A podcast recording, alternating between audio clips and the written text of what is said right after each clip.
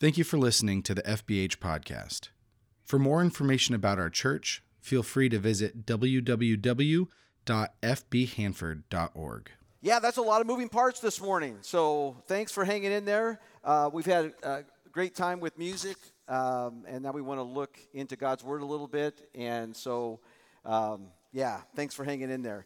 Uh, we're obviously, we've been working through the Gospel of Mark. We're up to chapter five. If you want to find your Bible, open up to Mark chapter five. That's where we're going to land uh, this morning.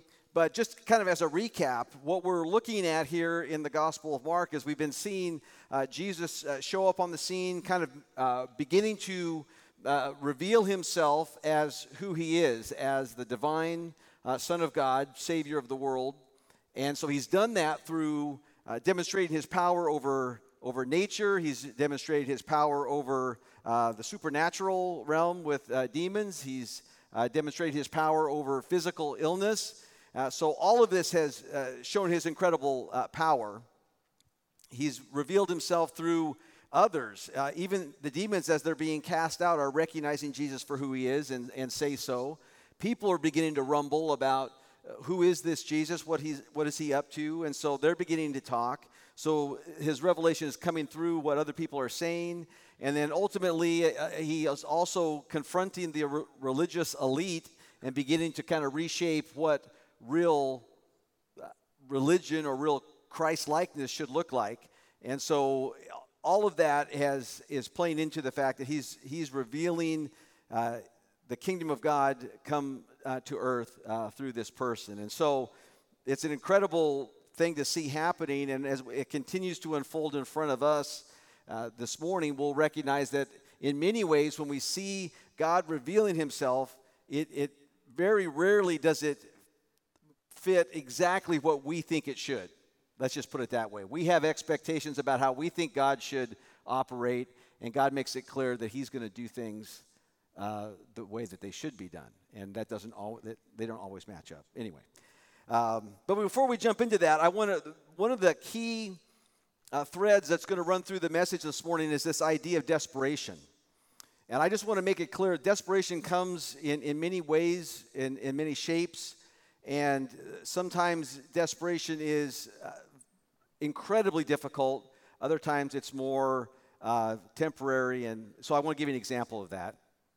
Uh, we take an annual trip to Mexico uh, every year. Many of you maybe have had the, the privilege of being with us as a part of that trip to Mexico and back. It's, it always is a great adventure. One of the great adventures, of course, if you've ever been to Mexico is, especially if you've ever driven to Mexico, is driving back into the United States from Mexico. There is always quite a line of people uh, trying to get back into the United States, and it can take quite a while. I'm always very disciplined and make sure when we leave San Vicente, uh, where we do our ministry, I uh, always am very careful to find a restroom uh, before we leave, because I know I'm going to be in the car for a long time. The, a few years ago, I don't know exactly what happened, but uh, we got to Tijuana. We're getting ready to cross the border, and the line is exceptionally long, and we're waiting in line, and I, it's becoming clear to me that uh, I'm running into some issues, that I'm going to need to find a restroom soon. And so at first it's not a big deal. It'll be all right. You know, I'm a, I'm a pro at this. I, I don't want to be that guy that, you know, is causing the problems or whatever. But the longer we sit in line and the longer we're waiting, uh, we're, I, I can I can see the border up there, but it's taking a long time. And finally, I think it was Jeremy Blue. It might have been Ray Mueller sitting in the car with me, because I'm driving one of the cars. And I finally, we stopped as we're itch, itching our way towards the border. And I finally told Jeremy, listen, I got to get out of the car and go find a restroom. So switch seats with me. So he jumps in and, and drives. And fortunately, there in the shop shop area there, there is a restroom there. And I just want to say this. It was the best fifty cents I ever spent in my life to use that restroom. I was desperate. Okay? I was desperate. Now, listen. Uh, desperation can look like that, but it can also look pretty serious, right? I mean, as I was reflecting on this, I thought a little bit about just the ideas in our world right now, the idea of uh, people that are refugees, that have been displaced out of their country into another a whole nother environment, a whole nother culture. That's pretty desperate, even what leads to that. I wanted to share just a couple quick stories that I found as I was kind of thinking about this. Here's one of them. Uh, Asim will never forget that day when the shells were raining down on her family's home in Houta, Syria. My daughter was looking for a place to hide, but she fell uh, and hit her head on a rock, and since then has been suffering from epilepsy. That was the final straw. We just had to move. Fearful for her children, she fled to Jordan while her husband stayed in Syria. She now lives alone with her five children in a small apartment in Jordan, and her heart breaks every time she sees her thirteen-year-old son as he leaves for work. thirteen-year-olds.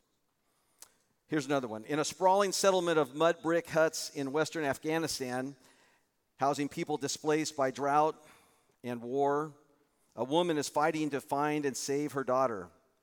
Aziz Ghul's husband sold their ten-year-old daughter into marriage without telling her, taking a down payment so he could feed his family of five children. Otherwise, he told her they would all starve. He had to sacrifice one to save the rest. So when you think about that, there's there's desperation like I experienced in my story, but then there's like real desperation, right? People that are making forced to make just huge, difficult decisions, or are faced with life and death kind of desperation.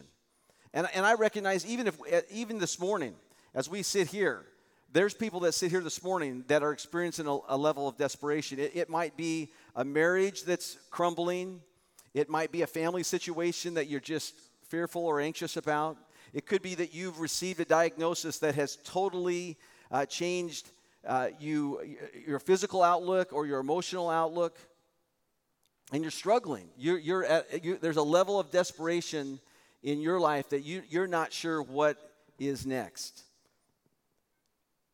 It might be financial, that you're just being choked by finances. We each have dealt with or will deal with desperation at some point. And when we experience these circumstances, one of the things that probably comes to our mind is like, where's God in this? Where is God in even as we look at refugee situations or things that are happening around the world? It's very easy to say, well, where exactly does, where does God fit into this? Because if God is who he says he is, why do these things happen? Why am I experiencing this level of desperation? I'm trying to be obedient to what God's asking me to do. Where does God show up? And we're going to see that in, in this story today. And one of the things we're, we're going to see is it impacts people regardless of your bank account or your uh, where you live. Desperation happens. It's part of what happens in life. But I want us to see this, that when we when the crisis comes, when that desperation comes, and when you come to the end of yourself and your resources and your ability, you can turn to Jesus. That's something that's never going to go away or disappear. You can hold on tightly to that. So as we begin to, to look at this story today, let me just go back to what Pastor Peter did last week. We were in the first half of Mark chapter five, and you may recall that, that Jesus was on the east side of the Sea of Galilee, the, the Gentile uh, side of the, the lake, and he had encountered a man who was demon-possessed. He cast those demons out of that man into the pigs. They ran down the hill, if you recall, into the lake or into the sea, and they, they died. And, and the story ends with the people from the community coming to see what had happened. This great man had, had uh, healed the demon-possessed man, but the very first thing that they asked Jesus to do is leave. We need you to leave. And so Jesus has come back over to the west side of the Sea of Galilee, and that's where we pick up the story this morning. So Mark chapter five, beginning at verse twenty-one, read it along with me. It says this: When Jesus had again crossed over by boat to the other side of the lake, a large crowd gathered around him while he was still by the lake. Then one of the synagogue leader, synagogue leaders named Jairus came, and when he saw Jesus, he fell at his feet. He pleaded earnestly, earnestly with him, "My little daughter is dying. Please come and put your hands on her so that she will be healed and live." So Jesus went with him. A large crowd followed and pressed around him, and a woman was there who had been subject to bleeding for twelve years. She had suffered a great deal under the care of many doctors and had spent all she had, yet instead of getting better, she grew worse. When she heard about Jesus, she came up behind him in the crowd and touched his cloak, because she thought if I just touch his clothes, I will be healed. Immediately her bleeding stopped, and she felt in her body that she was freed from her suffering. At once Jesus realized that power had gone out of him. He turned around in the crowd and asked, "Who touched my clothes?" "You see all these people crowding around you, against you," the disciples answered, "and yet you ask, 'Who touched me?'" But Jesus kept looking around to see who had done it. Then the woman, knowing what had happened, what had happened to her, came and fell at his feet, and trembling with fear, told him the whole truth. He said to her, "Daughter, your faith has healed you. Go in peace and be freed from your suffering." While Jesus was still speaking, some people came from the house of Jairus, the synagogue leader. "Your daughter is dead," they said. "Why bother the teacher anymore?" Overhearing what they said, Jesus told him, "Don't be afraid, just believe." He did not let anyone follow him except Peter, James, and John, the brother of James. When they came to the home of the synagogue leader, Jesus saw a commotion, with people crying and wailing loudly. He went in and said to them, "Why all this commotion and wailing? The child is not dead, but asleep." But they laughed at him. After he had put them all out, he took the daughter, the child's father and mother, and the disciples who were with him, and went into where the child was. He took her by the hand and said to her, "Talitha kum," which means, "Little girl, I say to you, get up." Immediately the girl stood up and began to walk around. She was twelve years old. At this point, at this, they were completely astonished. He gave strict orders not to let anyone know about this and told them to give her something to eat. Now, I love this story. There's a number of reasons why I love this story, but one particular reason for me is I feel like Bible stories like this are very easy to just take a step back and just drop yourself right in the midst of it. You could put yourself in the crowd here and watch this story unfold. unfold and it would be incredible. You might be able to even fill in some between the lines as you're watching the story in your own mind unfold, and you can even think about how you would respond, or even if you were one of the characters in the story, how you would respond uh, to what you saw. So it's a great story in that sense, because we can really get a sense of, of what happens when Jesus uh, shows up.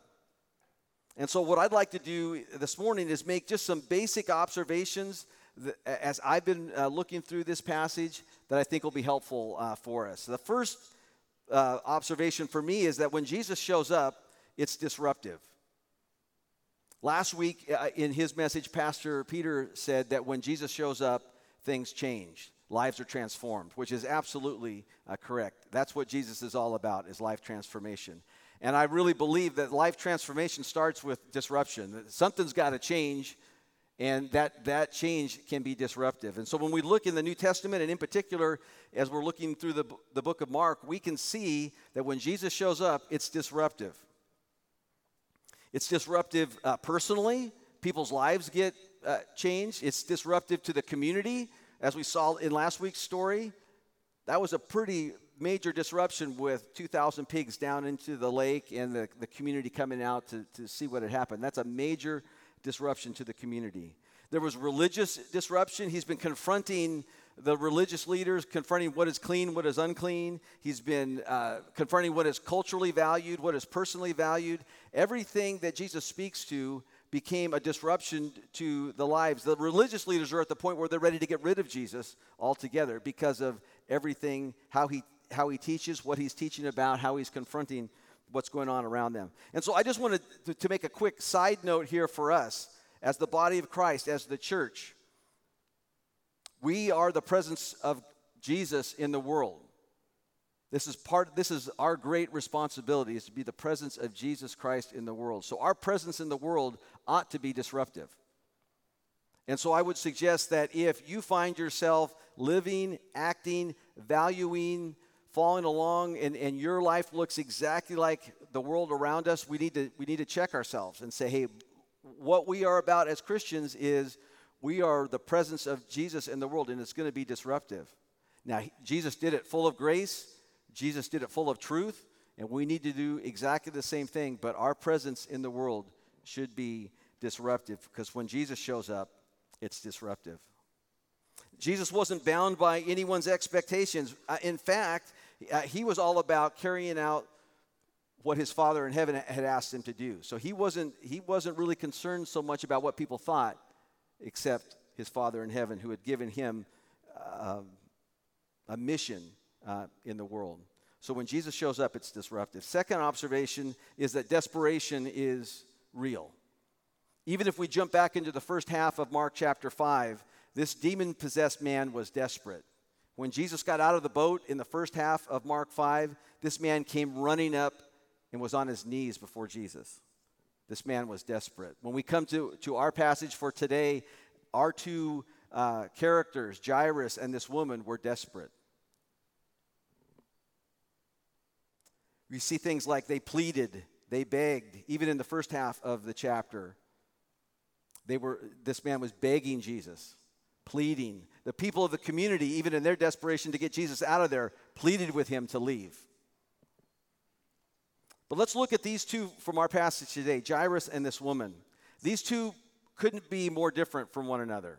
Jairus, first of all, was a man, and this and the, the woman obviously was a woman. That in itself was a was a huge difference in first century New Testament uh, Palestine. It was a, a huge difference. Women were at a distinct disadvantage to men. Jairus, we have his name, right? We know who he is. This woman, we don't even get her name. Jairus was powerful and influential. He was a, a leader in the synagogue. This woman was an outcast. Jairus likely was well off. He had a house. He was a leader in the community. This woman was poor. Scripture says she spent everything she had on the issue that she was struggling with. Jairus was a good Jewish man. He was clean. This woman, because of her bleeding issue, was unclean for the last twelve years. Unclean. So they were completely different, yet they were absolutely similar in their desperation for Jesus.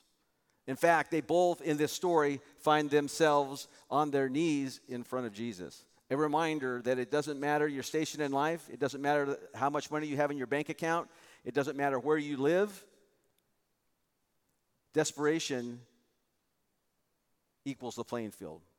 We all find ourselves at one time or another desperate for the help of Jesus. So Jairus' desperation, let's think about that for a second. Here he is, a parent. Imagine some of you, and, and uh, my heart breaks because I, I can imagine some of you have maybe even lived this yourself, but to, to imagine a parent uh, having a child that you watch get sick, sicker and sicker, and and recognizes recognized where it was heading, probably had sought doctors as well and, and realized that it was going to end uh, with with her uh, with her, her his daughter dying, knowing that there was nothing he could do. He was a religious leader, leader in the community. Probably he had been praying for this. He'd been praying for something to happen. Did not did not have any seemed to have any uh, reaction from God. Nothing had changed. He may have been doubting his faith. He certainly was part of a group that had already, uh, a lot of the religious leaders of that time had already decided Jesus had to go. We need to get rid of him. So Jairus is in a, in a risky spot because he's recognizing that there's something special about Jesus, but yet he knows that it's, it, it's a risk for him to go and to uh, come before Jesus in this circumstance. He was desperate. The bleeding woman was desperate. For the last twelve years, she'd been struggling with this issue. Bible says that she had sought doctor after doctor, spent every every cent that she had to try to get well, and nothing had worked. In fact, it, it, it says she was worse off than before. She was humiliated, she was embarrassed, she was unclean, so she her her faith community, she could not uh, interact with her faith community because of her issue, so she was excluded uh, from the community. She was desperate. Desperate enough that she was uh, willing to take the risk, because for her to approach, in, even go into the crowd and to touch Jesus was going to make him unclean because of her uncleanness. She was willing to take that risk. That risk.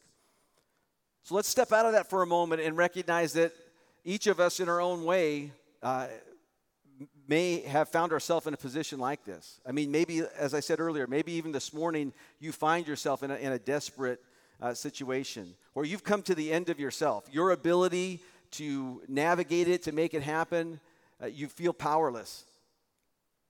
That desperation uh, is real. It could be that you're a parent or a grandparent that's just reflecting on this world and you're fearful for your kids, for your grandkids. Like, what is this world going to look like for them? It could be a sin that you just can't seem to shake. You try and try, you white knuckle it, you're working hard, you try to do the best you can to be a good person, but you can't seem to shake that sin. Could be an addiction that you have in your life that has control over you and you just can't seem to get out from underneath it.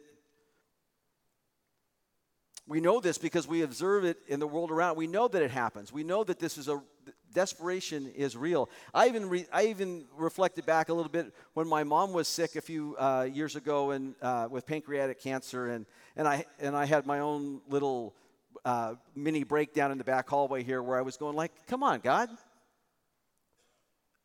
you know, kind of anybody else but my mom, right?" So so so we know what this desperation feels like. And even if you can't really identify with that this morning, here's one thing that we do know, that outside of a relationship with Jesus, we're desperately separated from God. And so we, we recognize that we have come to the end of our ability to be the person that we want to be, or to make this uh, this circumstance go away. So there's respon- there, there are different responses to this. Part of, part of our response, maybe initially, is fear. I even think the people in the community in this first half of Mark five, there's a level of fear. Like, what is Jesus going to do if he continues to stay in our region? So there's this, I'm going to get away from, we we need to get away from this. And the easiest way to get away from it is to ask Jesus to leave. So I'm I'm afraid. A second response is humility, though. There's a realization that I'm incapable of correcting this. I, I'm incapable of solving this. It's not going to happen within my ability or my power. It's just not going to happen. All three of these people, the demon-possessed man, Jairus, and the woman, all find themselves on their knees before Jesus in humility.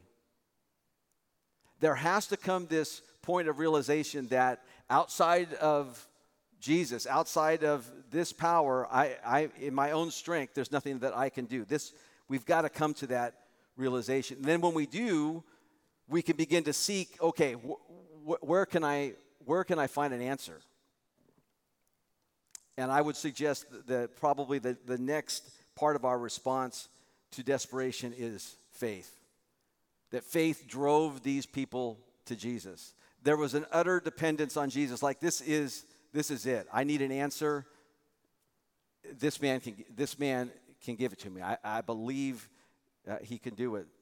So they not only fully believed in Jesus, but they took action. They, they took a step. They took a risk. And, and, and perhaps today you're even at that spot. Because I would suggest faith is more than just an intellectual belief in something. It's an utter dependence on this person, Jesus. And it's going to require a change in how I live my life. There's going to be obedience that follows real faith. There's going to be a willingness to take a risk, to say, you know what, I really can't do this myself. So it goes beyond an intellectual belief that Jesus and that God cares and wants to do something in my life, but it drives me to take a risk, to to drives me to action.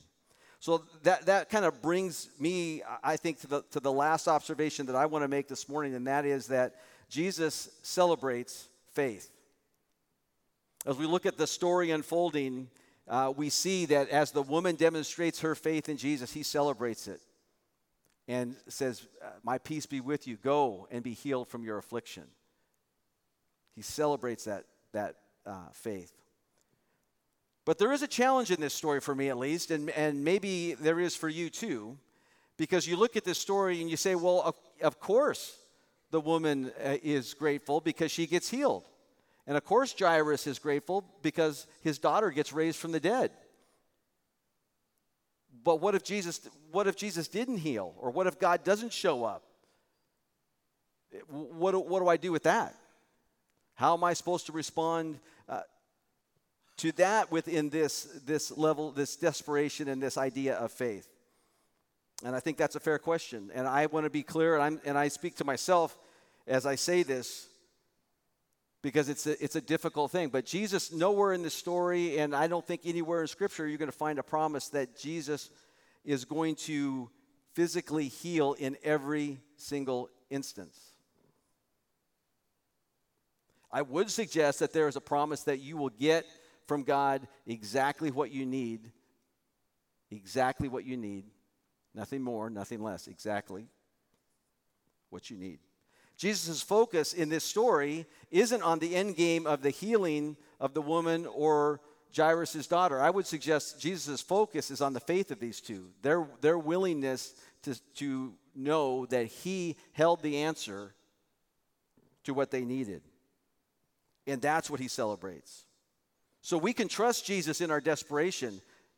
We can trust Jesus in our desperation even when his timing is not the same as our timing. And this this is this is where the, the risk and the, the utter dependence on Jesus, this is where faith becomes very real. When we don't see the movement that we expect, we can still trust Jesus.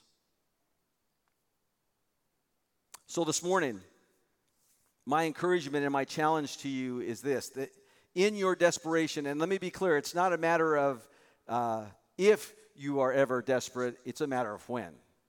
You're, you're going to encounter desperation in, in your life. When you encounter this desperation, when you come to the end of yourself and you realize that there is nowhere to turn but to God, will you do it? Will you seek to touch Jesus?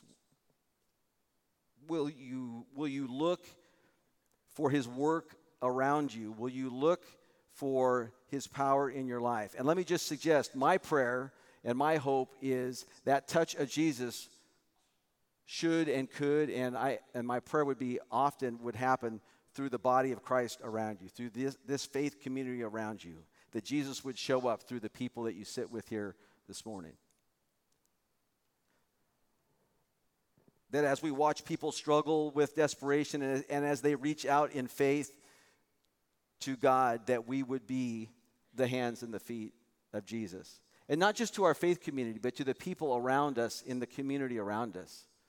In their desperation, as they look for an answer, can we, will we be the hands and feet of Jesus? Secondly, in your desperation, will you respond in faith? In the same way that Jesus encouraged Jairus. When Jairus heard that his daughter had died, Jesus' response was, don't be afraid, just believe. Will you respond in faith to Jesus? This complete, this utter trust, stepping out in obedience, willing to take the risk this morning.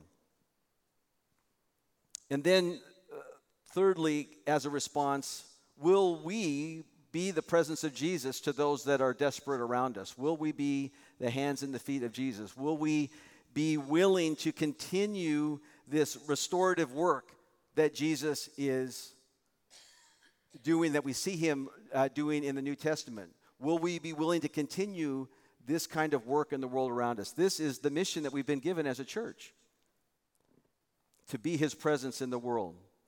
I was drawn to uh, a, a passage in Second Corinthians chapter one, and I wanted to share it uh, with you this morning.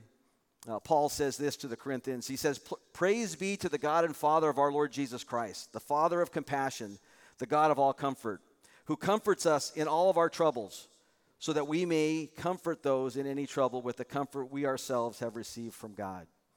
If we know the peace of God this morning, if we know his comfort, if we have seen him Uh, show himself powerfully in our own desperation, would we be willing to demonstrate and be that kind of comfort to those around us? Jesus has brought us through that so that we can in turn be that kind of comfort in the world around us. You can trust him with your life. You can trust him with your family. You can trust him in your most desperate times.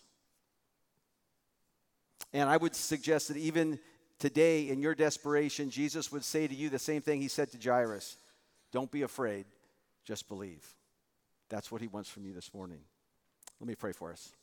God, we're grateful as we come into your presence, as we come from circumstances that uh, that we don't even know what's happening in the lives of those that are around us this morning. But God, we we know that you are the answer. You have shown your soul, yourself faithful to us, and we've struggled. God, sometimes timing is is uh, is a tough one, because uh, we have needs and we have a timetable, and, and we recognize that a lot of times uh, your timing is not the same as ours, but we, that's where we want to d- demonstrate this biblical faith, this complete dependence upon you. So this morning, help us to be people of faith just like that. This morning, I just want to say this too. You may be a person that is desperate for Jesus. Maybe your life's going pretty good, but you've never made a commitment. You've never stepped out in faith and put your faith and your trust, given control of your life to Jesus. And, and this morning, that's where it starts. And it starts with a prayer that sounds like this. You would just say, A, I admit, God, I admit I need you. I've come to the end of myself.